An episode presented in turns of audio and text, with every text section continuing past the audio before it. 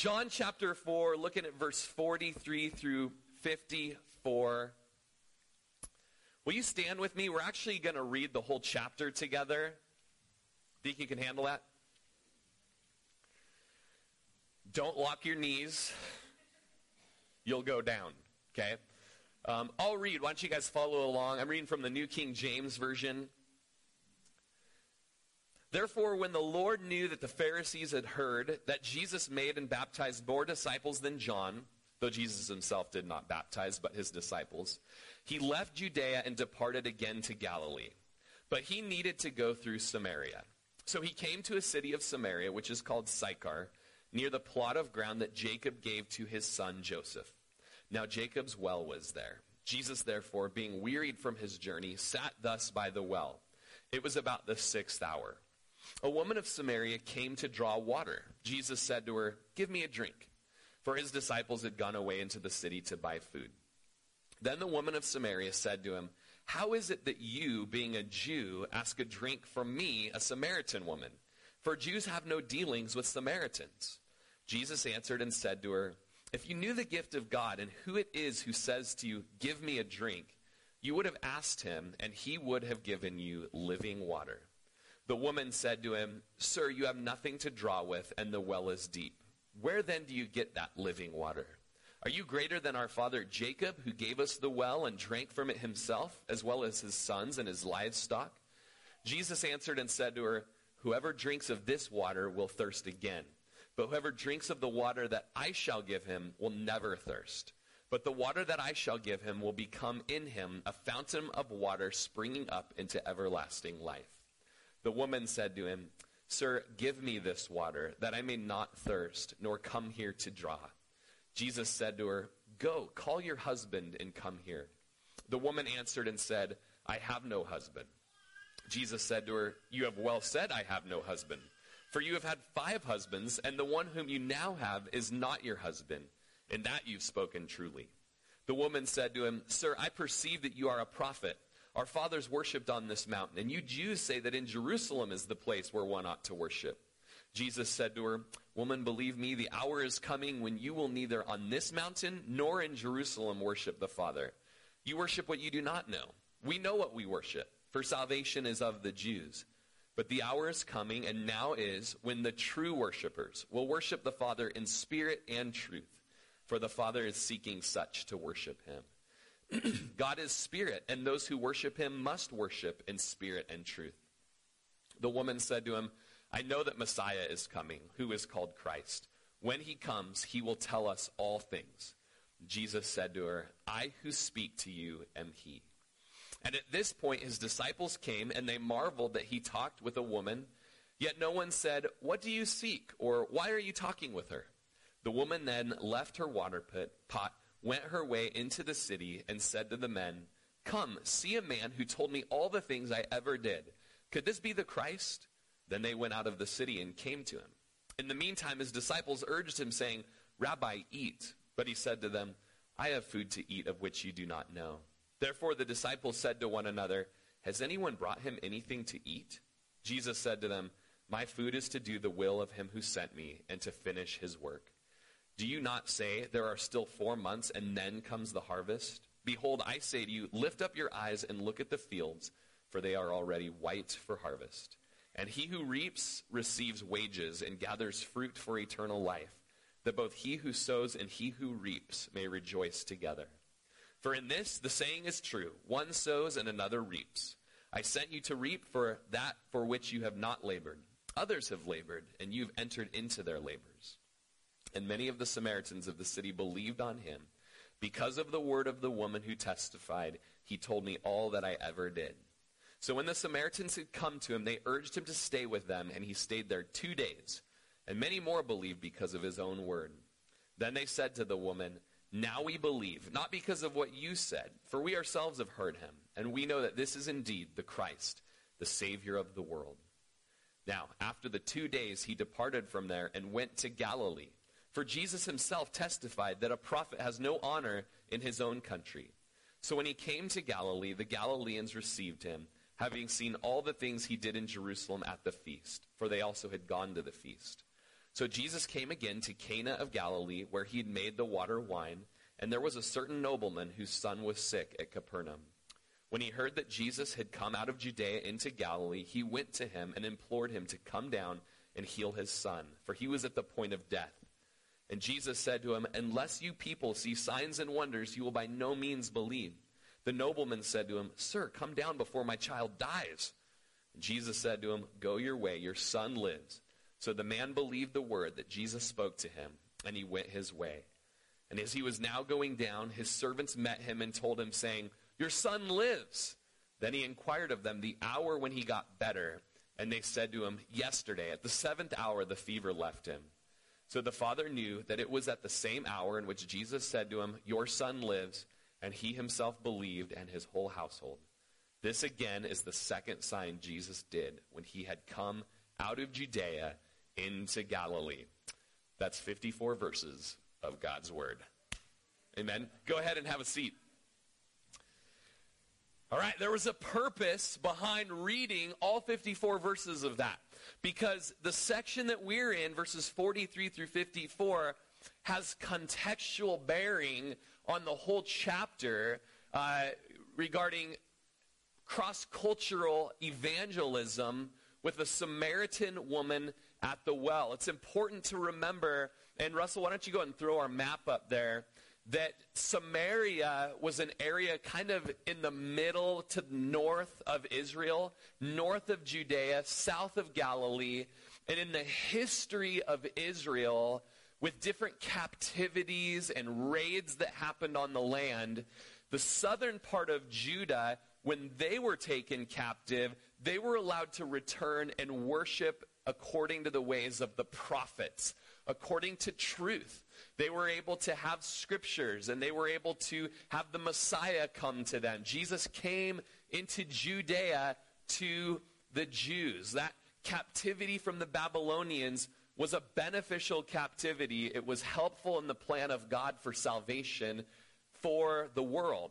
Now, the northern part of Israel, when they were taken captive, they were taken captive and disciplined by God by a nation called the Assyrians, okay? And the way the Assyrians would take their enemies captive was through more of a blending of their cultures which caused that other nation to become weaker and weaker and weaker. So when Israel and the northern 10 tribes were taken captive, they were hauled off to Assyria, but some were allowed to stay. And in staying in their homeland, they began to blend with pagan Assyrians. They began to worship other gods. They sort of had a, still a little bit of an education from their own culture and past religious experience but really they just began to blend with pagan um, nations that would come to that Samaria region, and, and they were not truthful in their worship of Yahweh, the one true God. And so by the time Jesus comes into Samaria in John chapter 4, he's coming into this land that's kind of like the land of the rednecks, okay?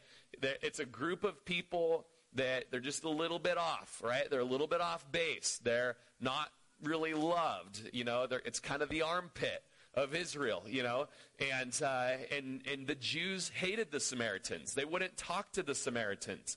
Um, and yet here Jesus is at the well talking to a Samaritan. This person had one strike against him. Talking to a woman, the culture of the day, she had two strikes against him, uh, against her. Talking to a woman who was by herself, three strikes against her, and yet Jesus saw the value in this person. He didn't see, as Paul says, the woman regarding to her flesh, but he saw her as an eternal soul that needed salvation. And he began to speak to her, and as we read, her witness, and she's reasoning through what Jesus has said until finally she says, You know what? I got to go tell people about you. you. You could very well be the Savior of the world.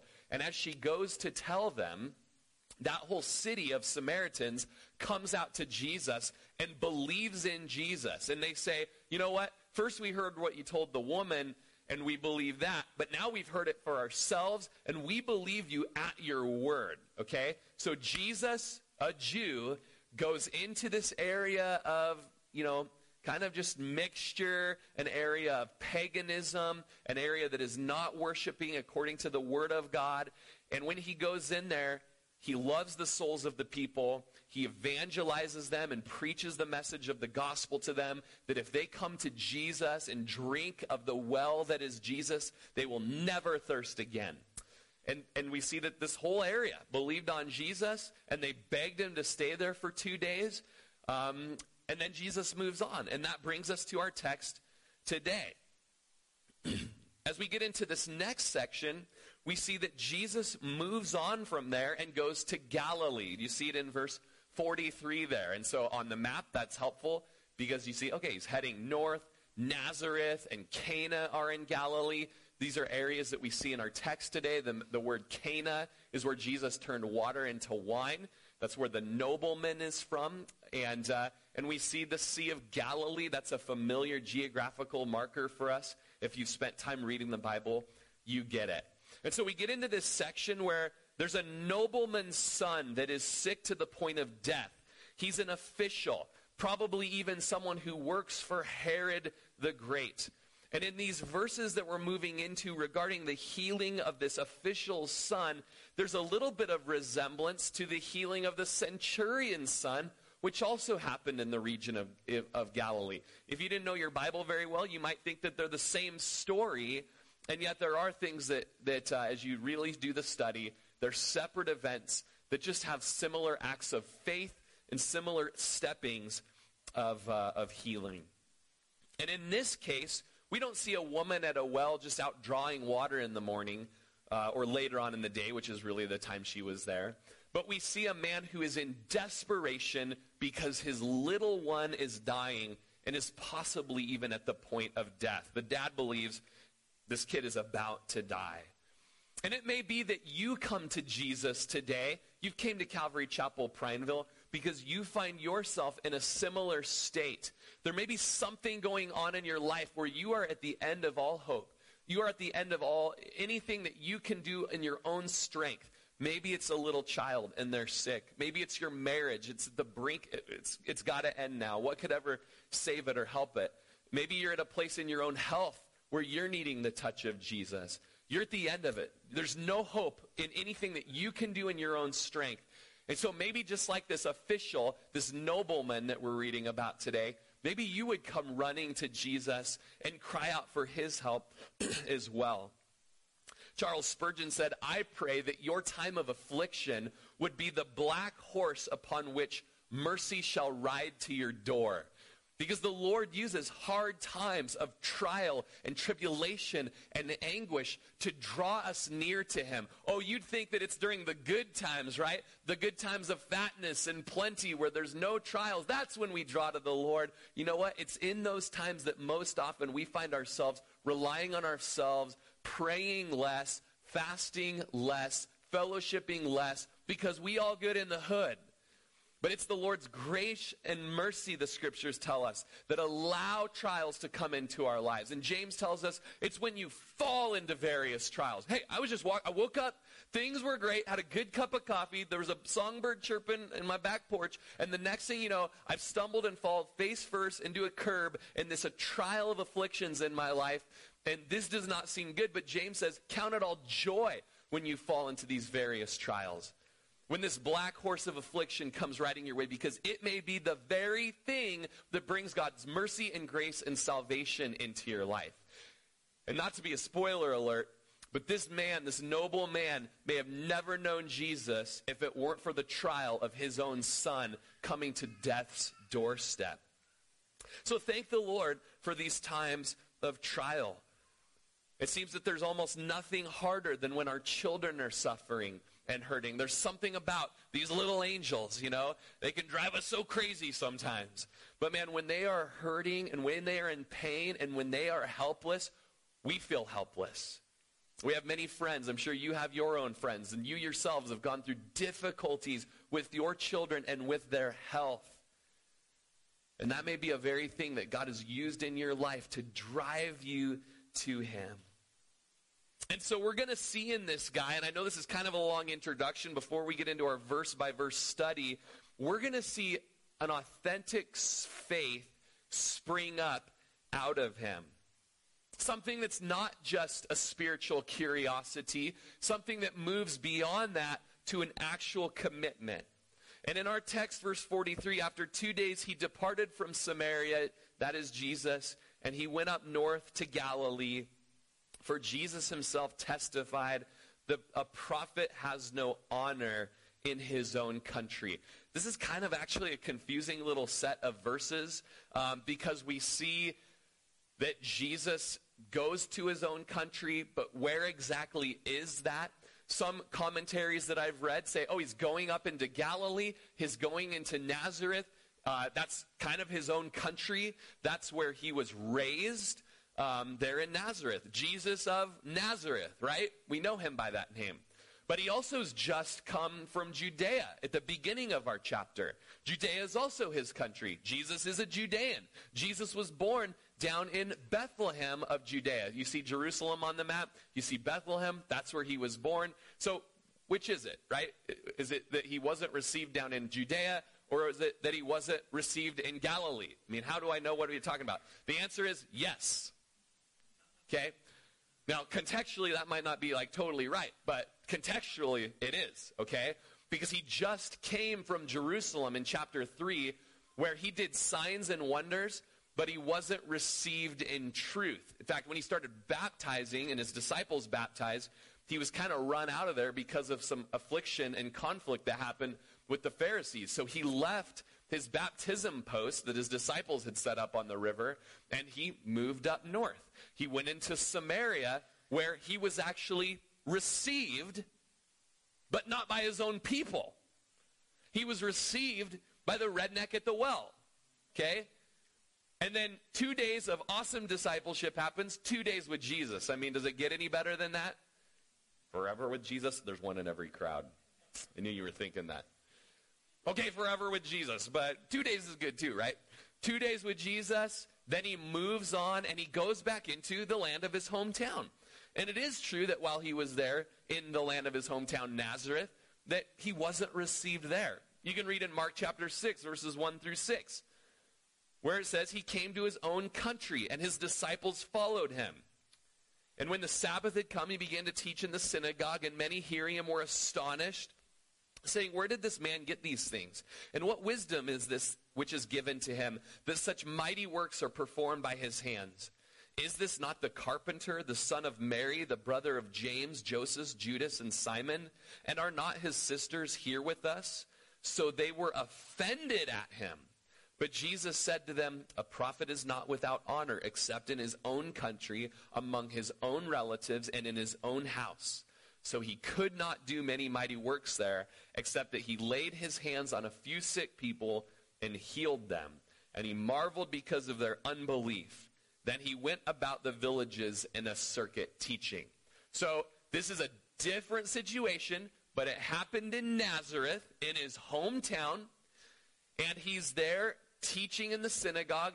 Luke gives us the passage that he taught from the gospel or from Isaiah chapter 64 where he said, I'm the Messiah. Today, the work of the Messiah is being fulfilled in your hearing. And people marveled. First, they marveled. First, they were astounded at the words he said.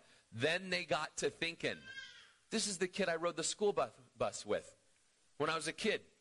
This is the kid that my dad bought our dining room table from, his family.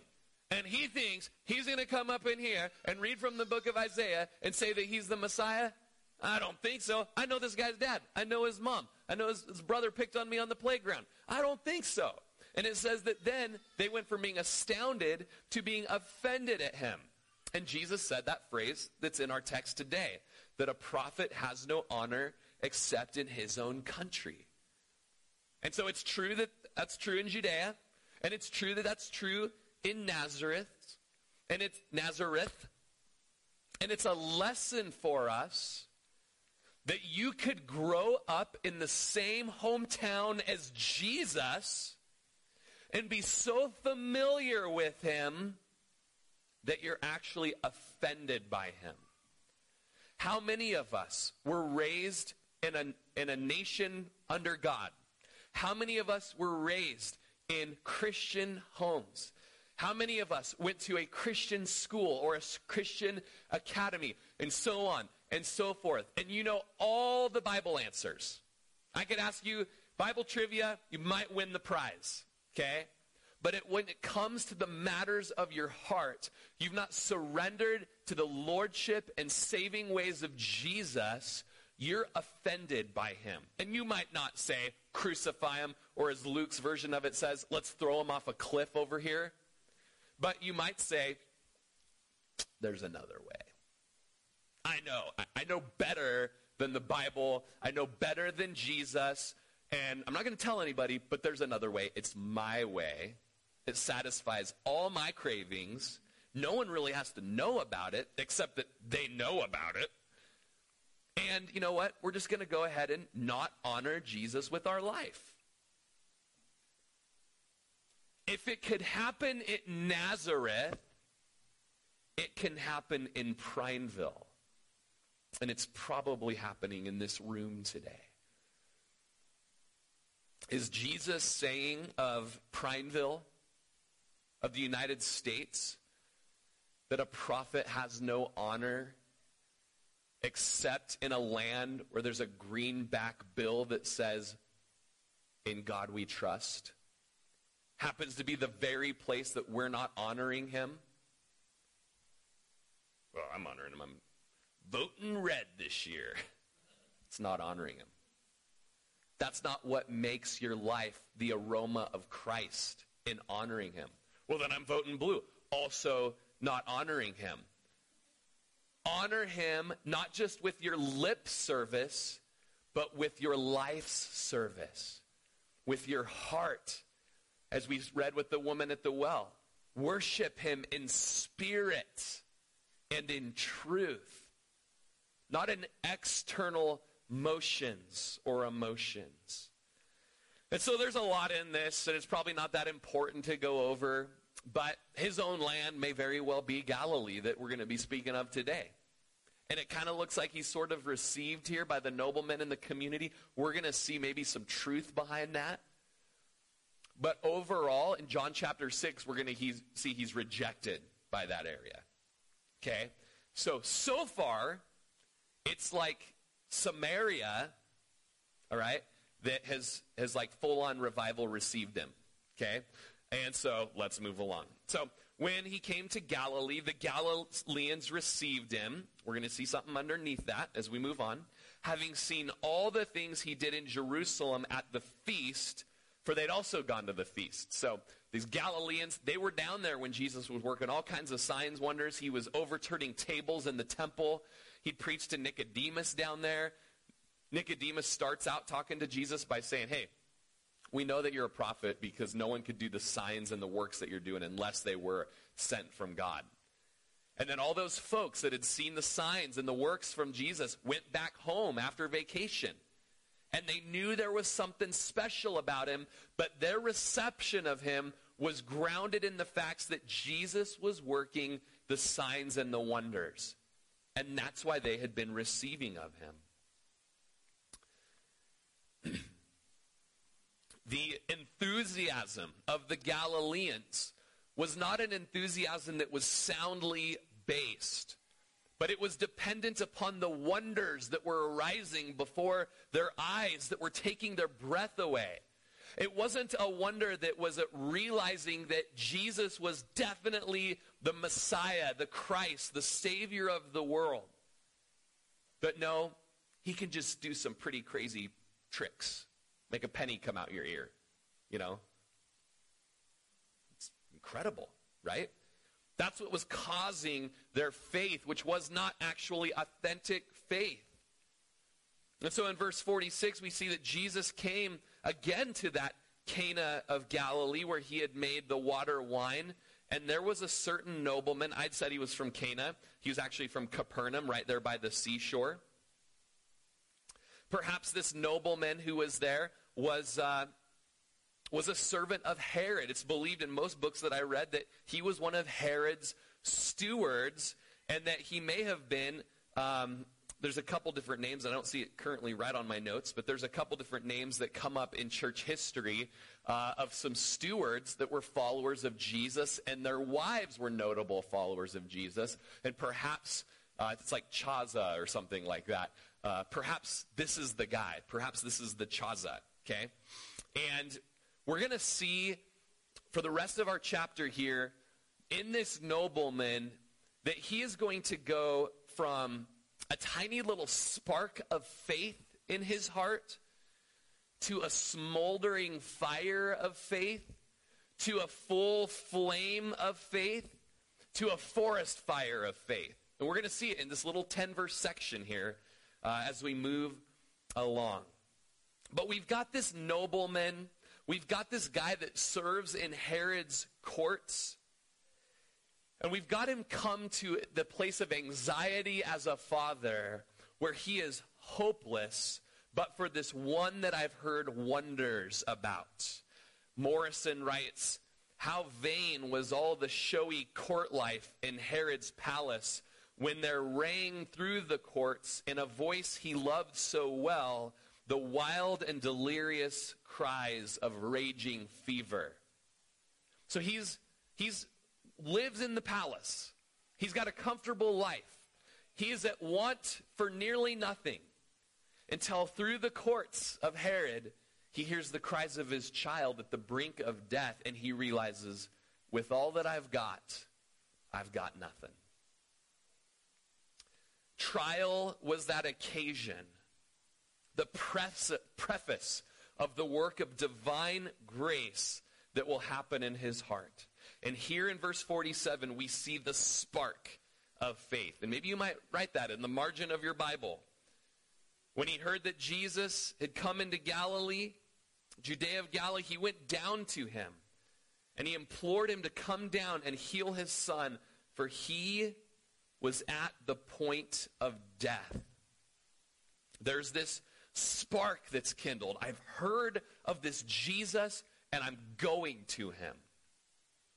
That's followed by the fire of faith in verse 48. I like what Spurgeon says. Let us see how the fire smolders and the heap begins to smoke and thus betrays the inner fire. And so just as if you, you know, you, you got your flint rock and you kind of, you get some sparks, right? And then you set the dry moss on top of that and it begins to smoke more. It begins to smoke and there's just some little flame beginning here. The fire of faith, it's showing that there's something deep inside that's combusting. But something that shows the fire of faith in this nobleman's life is actually a rebuke from Jesus. Crazy how the Lord uses correction to work us towards health. When Jesus said to him, Unless you people see signs and wonders, you will by no means believe. Now, Jesus isn't just talking to the nobleman. It's plural. Unless you see signs and wonders, the word, word you speaks of you people. It's plural. It's spoken to the crowd that's around Jesus. As D.A. Carson said, the official in the verses before us sounds as if he's approaching Jesus out of the desperation of need, but with little thought of who Jesus actually is. It's not until after the miracle that any faith is displayed that goes beyond desperation. So we're at that point where there's, there's just a spark but there's misinformed, misplaced hope in Jesus. Nevertheless, there is a hope, and Jesus takes that and speaks correction to the culture, to the people, and even into this individual man's life. I wrote, just in my initial study of this, I wrote, Is this a harsh statement? Seems kind of mean, like, my son's gonna die. You guys. You guys, unless you see a sign and wonder, you're never going to believe. Like, that seems like a little bedside manner of the great physician needs a little work, you know? Maybe some continued education in Jesus' case would be helpful, you know? Is it a harsh statement? Is it a rebuke? It is. In fact, Guzik says it might seem that Jesus was harsh towards this man who wanted his son healed. But he encountered many in Galilee who were interested only in his miracles. He therefore questioned this man accordingly. We see this throughout the scripture. In John chapter 6, in a few weeks, Jesus says to them, or they say to Jesus, What sign will you perform then that we may see it and believe you? What work will you do? And Paul talks about the same thing in 1 Corinthians 1.22. For Jews request a sign, and Greeks seek after wisdom. We got to have a sign. Dance, monkey, dance, is what they're saying to Jesus. But we also know that the truth about signs is that they are not the end in of themselves. In fact, the Antichrist is going to come in the end time, 2 Thessalonians 2 9. The coming of the lawless one is according to the working of Satan with all power, signs, and lying wonders. So the Jews were in a place where they're like, hey, we just want to see some signs. We don't care who you is. Okay? And so Jesus does some signs, all right? But he's showing them that their heart has a misplaced hope. Because it doesn't matter who comes and does a sign, even if it was satanic, Jesus says you, you, you may well receive them. Okay? And so Jesus detects in this royal official a welcome and a faith that desires a cure for his son, but does not truly trust him. His faith was true as far as it went, but it didn't go past the spark. Okay? It was hindered by a desire for signs and wonders. It's almost like that moss that was put on the spark was a little bit moist still. Alford says these words of Jesus imply the contrast between the Samaritans who believed Jesus because of his word. And if you read the section of the woman at the well and the Samaritans, you multiple in multiple times you see they believed Jesus because of the things he said to them. Didn't need a sign, he had the words of eternal life. It was in his word that they placed their hope. But here in his own land, they don't believe his words. They got to have something like wow the senses, okay? And the Jews would not believe but through signs and prodigies or phenomena or wonders. And so the man comes to Jesus and cries out for help, and Jesus corrects him corrects the town, corrects the culture. It's a little harsh. It seems that way. I use the word harsh, and then Guzik or whoever was, Alford, used the word harsh. So I, was like, ooh, I was right. Harsh. That's the right. know, it's just nice when someone's like, I agree with that dummy. You're like, okay. It, it was harsh. And that would seem like that's the end. Like, well, that it was in here, but you know, it didn't end real like exciting. Spurgeon says, The father did not give up his suit. He did not turn on his heel and say, He treats me hardly. But he says to himself, To whom should I go? And in just another chapter, Jesus asked the disciples the same question. When everyone abandons Jesus because of his statement about all out following eating his body and drinking his blood. Everyone left him on that. He says, Are you guys going to leave me too? And Peter says, Who else are we going to go to? You have the words of eternal life. And we have come to believe that you are the Christ, the Son of the living God.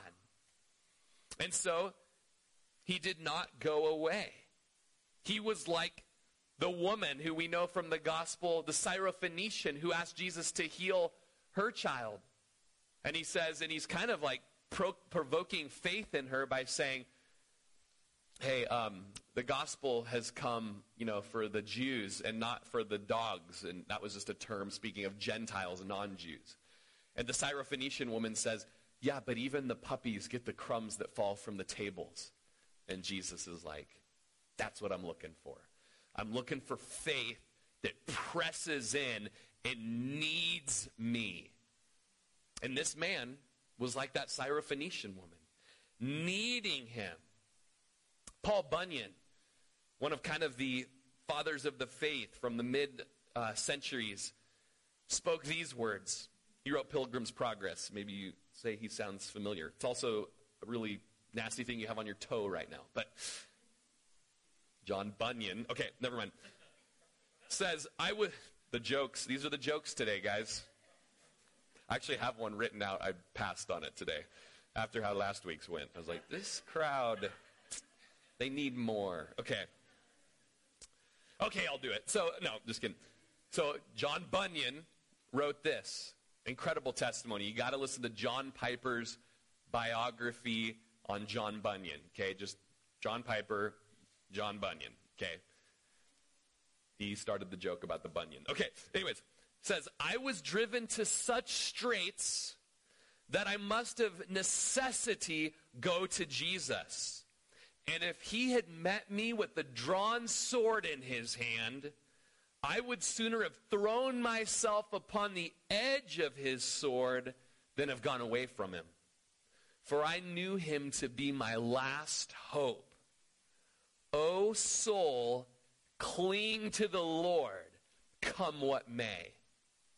Just as the psalmist says, or actually it was Job, Job 13, 15.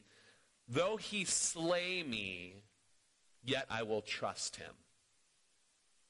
When we come to a point like the nobleman who, there was a spark, like, okay, I think I need Jesus. Then you realize, I only need Jesus. Then you realize he is such a good, good God, worthy of trust. Just throw yourself on his sword if that's what he wants to do to you. Because there's none better. He's the best. And even if he were to slay you, I trust what he's doing in my life. And so that little spark of faith that's become a fire, uh, a f- fire of faith, now we're at the flame of faith when the nobleman, verse 49, replies to him, Sir, come down before my child dies. It seems like the nobleman just shrugs off Jesus' statement and begs him to hurry up. Come down before my child dies. The nobleman does not appeal to Jesus on the basis of, Don't you know who I am? I'm a nobleman, I'm an official. My son is a good looking lad with a bright future and a bright hope. He's worth it. Nothing like that. It's out of desperation and bankruptcy that the guy calls out to Jesus. Spurgeon says, He urged no merit, but pleaded the misery in the case.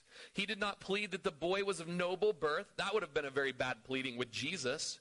Nor did he urge that he was a lovely child. That would have been a sorry argument.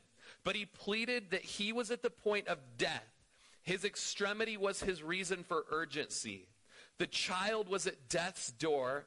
Therefore, his father begs that mercy's door be opened.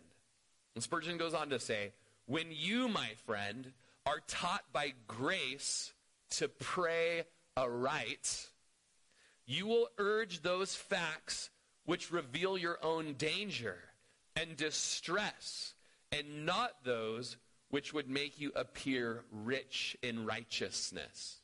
You know, when Jesus says, Blessed are the poor in spirit, it's in the same breath that he says, Blessed are those who mourn.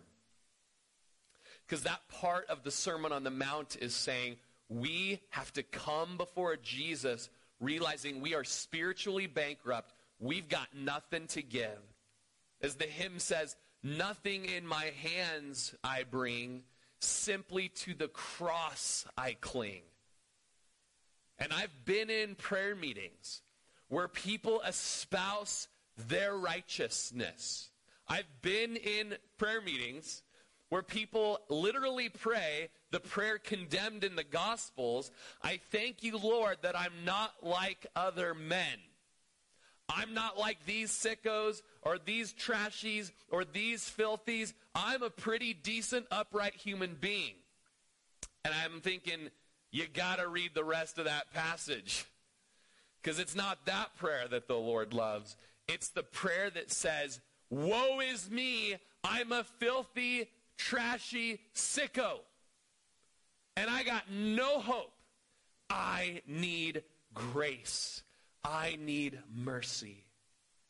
And so this nobleman that had everything to offer realized he had nothing to offer.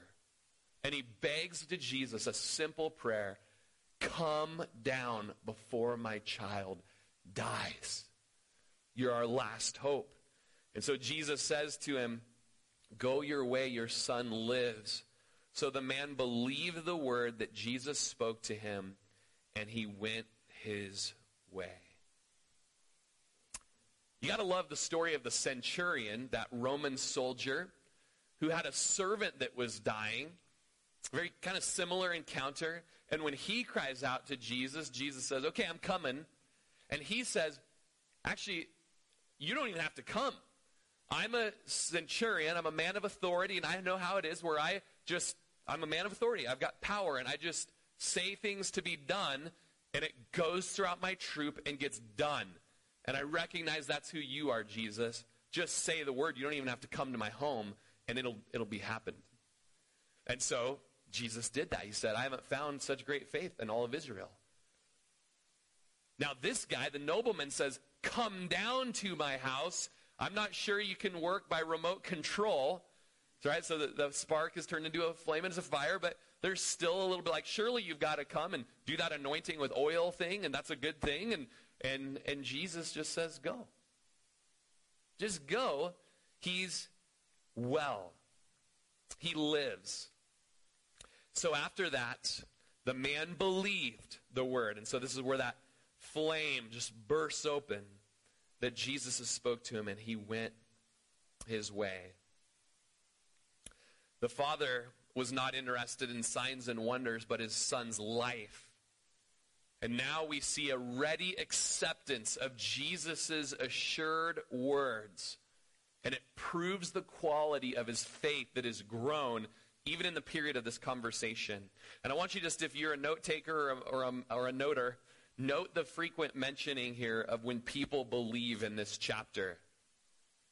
We see authentic faith happen in this man's life. In verse 51, as he was going, now going down, his servants met him and told him, saying, Your son lives.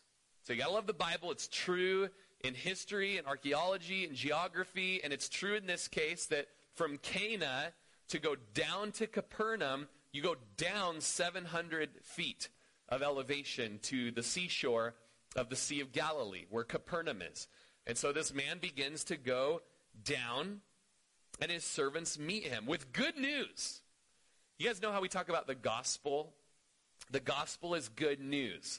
It comes from the word evangelion, evangelize, evangelistic, which means good news. Specifically, I think I said this last week, the good news of the battlefield. Okay? In this case, it's not just the good news of the battlefield, it's the good news of the ICU ward. It's the good news of the hospital. Your son lives. This guy is being evangelized to by his servants. There's something perplexing here because as we read on, we're going to see that it's actually the next day that this man is hearing this news. Verse 52 He inquired of them the hour when he got better, and they said to him, Yesterday, at the seventh hour, the fever left him. So the father knew that it was at the same hour in which Jesus said to him, Your son lives. So the man was desperate. My son's going to die. Come down. Jesus heals the son. He speaks this word.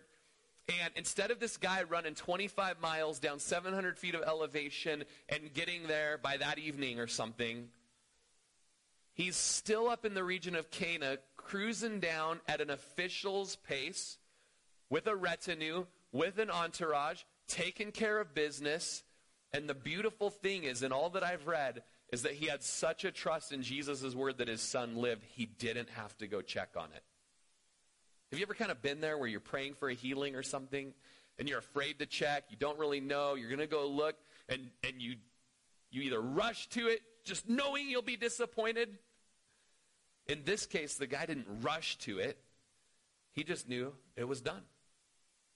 If he's healed and he's well, then I can take care of business up here and I'll work my way home. I'll get there tomorrow.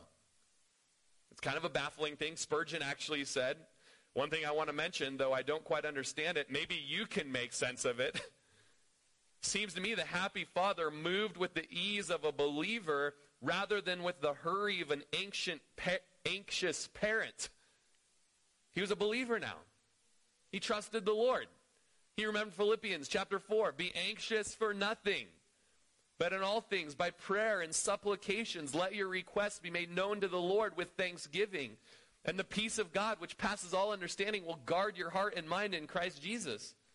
I think he had Philippians memorized, even though it hadn't been written yet. But the Lord works in mysterious ways, am I right? And now we see in this man a consecrated restfulness.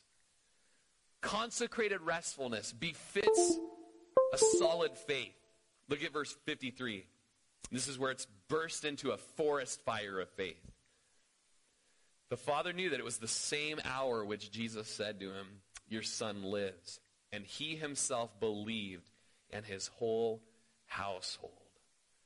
Maybe you as a Christian, you've had an experience like this, and it's I have. It's a wonderful thing to note the time and place when a work of God has happened, and you're able to connect it with when a prayer meeting is occurring. Seems to happen a ton of times when you're putting yourself out there for the kingdom of God especially in world missions. A few years ago, we were on our way to Nepal, flying out of Redmond, super stoked to, to no longer be driving to Portland to fly out, but uh, to be able to fly out from our backyard. And we wake up and there's just fog. You can barely see, you know, your hand in front of your face. We go ahead and go into the airport. There's just fog all across the, the landing strip. There's no planes coming in or out. And as we waited and we waited and we hoped that it would clear, finally, as a team, we went to prayer that God would blow away the fog. And literally, like, we open our eyes and we're like, oh, yeah, just trust the Lord. And there were in a prayer circle the people I was facing with my back to the uh, to the airstrip. I was like, yeah, well, guess we'll just see what happens. And everyone's like, look behind you. And the fog had been pushed back. One of our elders in our church is a retired air traffic controller out of Redmond. He was working that day. And he said, We got a plane coming in. They're landing. The plane landed. We hopped on it. We flew out. The fog came back in. We were the only plane to leave that day. Like, that's how the Lord works. Another time, uh, we got snowed in. Actually, not in Portland. Our plane leaving out of Denver was snowed in. And so our plane out of Portland couldn't get into Denver. There was all kinds of problems between um, the different airlines that had contracted out. And we prayed. And we're like, well, you know, our insurance covers us to hang out in Portland in a nice hotel for two days, so I guess we'll sit around and wait. And as we went to pray as a team, the Lord spoke and said, and I'm not in the name it and claim it ministry, but he did say, put an hour on this so that we'll know that it's me that's doing it. Because basically, all across the nation, snowstorms had come, and it was a domino effect that this airport's closed, this, line, this plane can't get to this place, this place. It's all like shut down. And the Lord opened up the door, and he and two things. He said, number one, pray out loud that in 45 minutes you'll be in touch with like the the overseer of ticket sales for United Air. Within 45 minutes, United Air's vice president of ticket sales called us and said that they were working on it. Within a certain amount of time, we prayed another thing. We said, the Lord said, put an hour on it. And within that period of time, the Lord had worked out where we would fly through in another direction. And it was all, it was looking like the trip was canceled. God totally opened up the door. And so I want to encourage you that when there's something going on in your life and you're crying out to the Lord in desperation, mark down the time. Mark down the time when you cried out to the Lord so that you can go back to it in your journal and see, you know what? The Lord was working on the opposite end of the spectrum this entire time. The Lord knows what's right. The Lord knows what's going on in your life. He's always answering. Sometimes it looks different than you might anticipate. Mark it in your journal. Write it down. And you'll be able to go back and declare God's faithfulness over the situation just like this guy did. What time was it? It was 1 p.m. That's exactly when Jesus says, Go your way, your son lives. Let's step out. Let's let the Lord work such faith in us where we can see him do great and wonderful things. I want to close with this little statement at the end that this man believed. He'd already believed. There was a spark. The spark was met by some wet kindling. Then, uh, but a flame started. The flame turned into a fire. The fire turned into a forest fire. Because once again, he believed. I mean, I believed before, but I believe now. I believe, I believe, I believe, I believe. Ah, believe, okay? Donkey. But notice it wasn't he himself who believed, but his whole household. I want to just close today just looking at that point. That when the leaders lead, there's great revival. When the leaders of our households lead, talking to you dads, the Lord works a sanctifying work in your home. Let's look at Acts chapter 10, where we see the first Gentile get saved through the ministry of the apostles. In Acts chapter 10, verse 24, it's Cornelius' story. Cornelius was waiting for the missionaries. He called together his relatives and his close friends. It's Acts 10 24. So this is the first Gentile. There's a whole backstory. We don't have time. Just know it's a non Jew. God told him that some guys were going to come speak hope to him. And as he's waiting, he gets all of his friends and family members around to hear from these guys. And in Acts chapter 10, verse 33, he says, Look at the end. We are all present before God to hear all the things commanded you by God. So I've got all my family together. Speak. Tell us. What you're going to tell us how to be forgiven of our sins and to know our creator? Go ahead, Peter. Tell us. What do you have to say? All my families, all my friends are here. In verse 1044, while Peter was still speaking those words, the Holy Spirit fell on all those who heard the word. It goes on to say in verse 46, they heard, he heard them speak with tongues and magnify God. And Peter answered, Can anyone forbid water that these should not be baptized who've received the Holy Spirit just as we have? And he commanded them to be baptized in the name of the Lord, that they asked him to stay, and then they asked him to stay a few days. So we have Cornelius, the first Gentile. He's a Roman centurion to be saved since the crucifixion, resurrection of Jesus. And he gets his whole family together. And as they're hearing the gospel, the Holy Spirit comes on them. They have the gifts of the Spirit. They're saved. They begin prophesying, exercising the gifts of the Holy Spirit. They get baptized with water after they're baptized with the Holy Spirit in this case. And it's a revival that happens on Cornelius, on his friends, and on his family. And then as you go to verse 16, uh, I'm sorry, Acts chapter 16, we have another story about a lady named Lydia who's in Europe. She's a seller of purple fabric. And she has been gathering together at the river and praying with some other women. It's like a women's Bible study. They're not born again yet. But God knows that they're there, and He's going to send some preachers to come and talk to them. And so Acts chapter 16, 13 through 15 says, On the Sabbath day, we went out of the city to the riverside where prayer was customarily made, and we sat down and spoke to the women who met there. Now, a certain woman's name was Lydia, heard us. She was a seller of purple from the city of Thyatira. Aren't you glad I set that up for you guys? I just said that. Okay. And the Lord opened her heart. Okay? This is really where, in the midst of a, a spark, then the kindling, and the flame, and a fire, and a forest fire, this is where, like, man, in the midst of it all, it's the Lord that does it all. He puts the spark, He has the kindling, He puts the log, He adds the forest. Okay? He's the one who opens up the hearts. He opened up the hearts to heed the things spoken by Paul. And when she and her household were baptized, she begged us, saying, if you judge me to be faithful to the Lord, come to my house and stay. So she persuaded us. So Lydia, a Gentile woman in Europe, gets saved, listens to the things uh, spoken by Paul, and when she believes, her whole family ends up believing. We see it again in that same chapter, Acts chapter 16. I'm going to set it up just real quick. Paul and Silas were preaching the gospel. They cast a demon out of a lady. They end up getting arrested. They're in prison. They've been beaten. What do they do while they're in prison getting beaten? They sing songs about Jesus. Okay? And while they're doing that, verse 25, Acts 16 25, Paul and Silas are praying and singing hymns to God, and the prisoners were listening to them.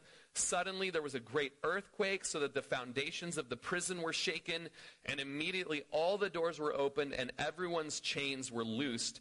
And the keeper of the prison, awakening from sleep and seeing the prison doors open, supposed the prisoners had fled, drew his sword, and was about to kill himself.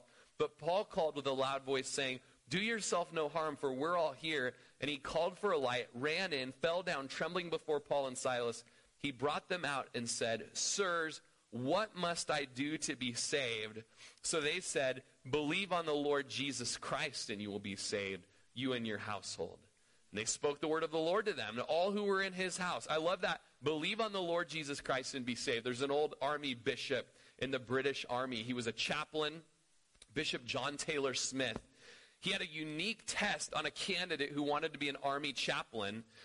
He asked them, How would you speak the gospel to a dying man injured in battle who had three minutes to live? How would they be saved and come to peace with God? If they couldn't do it in three minutes, they weren't fit for the chaplain service.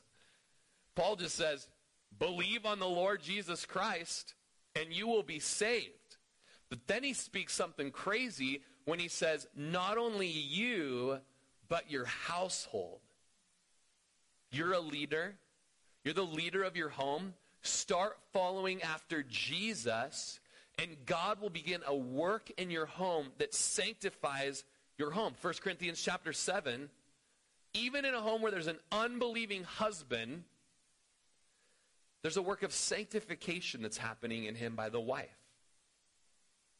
And the unbelieving wife is sanctified by the husband Otherwise, your children would be unclean, but now they're holy. So even with one parent, one spouse that's loving Jesus and living for Jesus, the Holy Spirit is doing a work where He is setting that family apart. You can trust the Lord in that. You can pray to the Lord in that. And in this case, the nobleman believes in the Lord Jesus. The nobleman's whole family believes in the Lord Jesus. Guess who was part of his family? The son who was dying. I believe. You know, he's like pulling the oxygen tube out of his nose and like pulling the IVs out, like, count me in. And I want to encourage you. I want to speak to the dads, the husbands. Let the Holy Spirit work a flame in your heart and maybe as you come here today, you, Central Oregon men, we know how to light fires, am I right? Right? But we know when you get that little spark, there's potential. And maybe all you have today is a little spark. Right now, where you're at, dad's husbands, will you just pray right now in your heart? Fan that flame, Lord. Blow on that ember. Maybe today you would pray, Lord, I know that there's been a spark. You've been, for a couple weeks now, you've just been working in my heart. Lord, would you add the, the moss? Don't let it be wet moss, Lord. Let that dry moss be in there. Put some kindling on there, Lord. Fan the flame. Make it a flame. Make it a fire. And maybe today you came through these doors and you're like, I've got a fire for the Lord. I don't really know what to do to move on. Today, ask the Lord that he would cause a raging inferno, a forest fire in your life for the Lord Jesus, that you would believe. And you would believe. I mean, it's said twice about the nobleman. He believed and he went. And he believed some more, and his whole family is saved. I would ask you today, men, will you pray today that you'll believe and that your whole family will be saved? I even, as I was studying today, I prepared, and I just I sense that the Lord would even have some of you men go home, speak to your family that we are going to be a family that follows Jesus. And you would even ask your family, your wife, your kids, if they would be baptized with you. Would you join me in that, honey? Would you join me in that, Sonny? Would you join me in that, Sally? You know, will you join me in that? Step up as men. Lead your family in following Jesus. And it's an interesting thing, isn't it? But it's not an isolated case that we see in the scripture. Like, there was this one time that this man got saved and his family got saved. It was like this one crazy isolated. Who knew? Who knew? It's all throughout the scripture. It's in the Gospels. It's in the book of Acts. It's twice in one chapter in the European ministry. And maybe you've backslidden, husbands, men. And it's time to step up, to ask your wife to join you, to ask your kids to join you in following Jesus. What about Lydia, the seller of purple from Thyatira? Single mom, maybe. Widow, maybe. No mention of her husband, but she has a household. Wives, moms, single moms, representatives of your home. Maybe it's you that goes home and says, Who wants to follow Jesus? Who wants a forest fire for Jesus? Ask your family. Let's be baptized together as a family. I like that it's Cornelius that has his servants, that has uh, his, not servants, but his uh, friends that join in with him. And maybe you would have those conversations with your friends. You want to follow Jesus with me? Want to be baptized and make a public statement that we're living for Jesus as forest fires of passion for the Lord? Let's have the worship team come on up. Don't worry, there's no water here today. Doc, bring in some cups of water, okay? Just kidding, Doc. He'll do it too. This afternoon on this Lord's Day, some of you men need to be having some conversations with your families. Some of you moms need to have some conversations with your families. There's a sanctifying work that happens when you lead your home. Some theologians, a little bit of a different camp that I'm in, I'm not I don't totally understand it, but there are Christian theologians on the reform movement side that say, you know what, if you're born into a Christian home, there's a sanctification that takes place, and there's a salvation that's like you can really, really, truly rest in that. I'm not disagreeing with that. It's kind of what we're seeing here. Some incredible stuff happening in families that are following Jesus. So,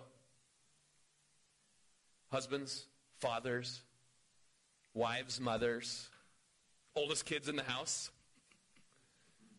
Let's talk baptism as a family. Maybe you've already been baptized. I'm not saying get baptized again, but maybe lead people in your family who've never been baptized before. Come talk to me, okay? Message me this week. We'll get the baptismal trough ready if that's what the Lord's leading in us. At the very least, anybody want a spark in their heart? No, I'm good. Okay. Anybody want a flame in their heart? Anybody want a forest fire in their heart? Living for Jesus, a forest fire of faith? Let's pray. And if that's where you're at, I invite you to stand with me during this last song. Thank you for this story that's been written of the nobleman written, as John says, that we might believe that Jesus is the Son of God, and that by believing we might have life in his name. And so, Lord, in this place, excuse me, in this place, we've heard the story of the nobleman. And we want to believe as he did at the end of the story. Fan the flame. Light the fire again. Give us combustion in our inner man. Lord, that we would have power to live for you, that we would have passion to live for you, that you would care about truth. In this place, Lord, there are people hurting. That black horse of affliction is riding towards them, and we pray, Lord, that on it would be mercy, would be grace, that you would use their trials to be the very thing that leads them to salvation. Those whose marriages are struggling, Billy Graham said, marriage can be the closest thing to heaven on earth. It can be the closest thing to hell on earth. Maybe there's people in this room, they're going through a time of hell in their marriage. Conflict, bitterness, anger, a lack of grace, lack of thankfulness for the spouse, a lack of love and a lack of respect. And they seem like they're in a quicksand that could never, never be recovered. But God. Lord, let the trials in the marriage bring them to you. Sickness with the children, bring, the, bring them to you, Lord. Addiction, failures, bondage, even denying Jesus like Peter. Use those very things that seem to be the end of us, Lord. Turn them for good. Let them be the very thing that drives us to you. That would be a work of your grace, God. And we invite it in this place today. If you desire that in your life, if you desire the spark, the flame, the fire, stand with me today as we close in this song.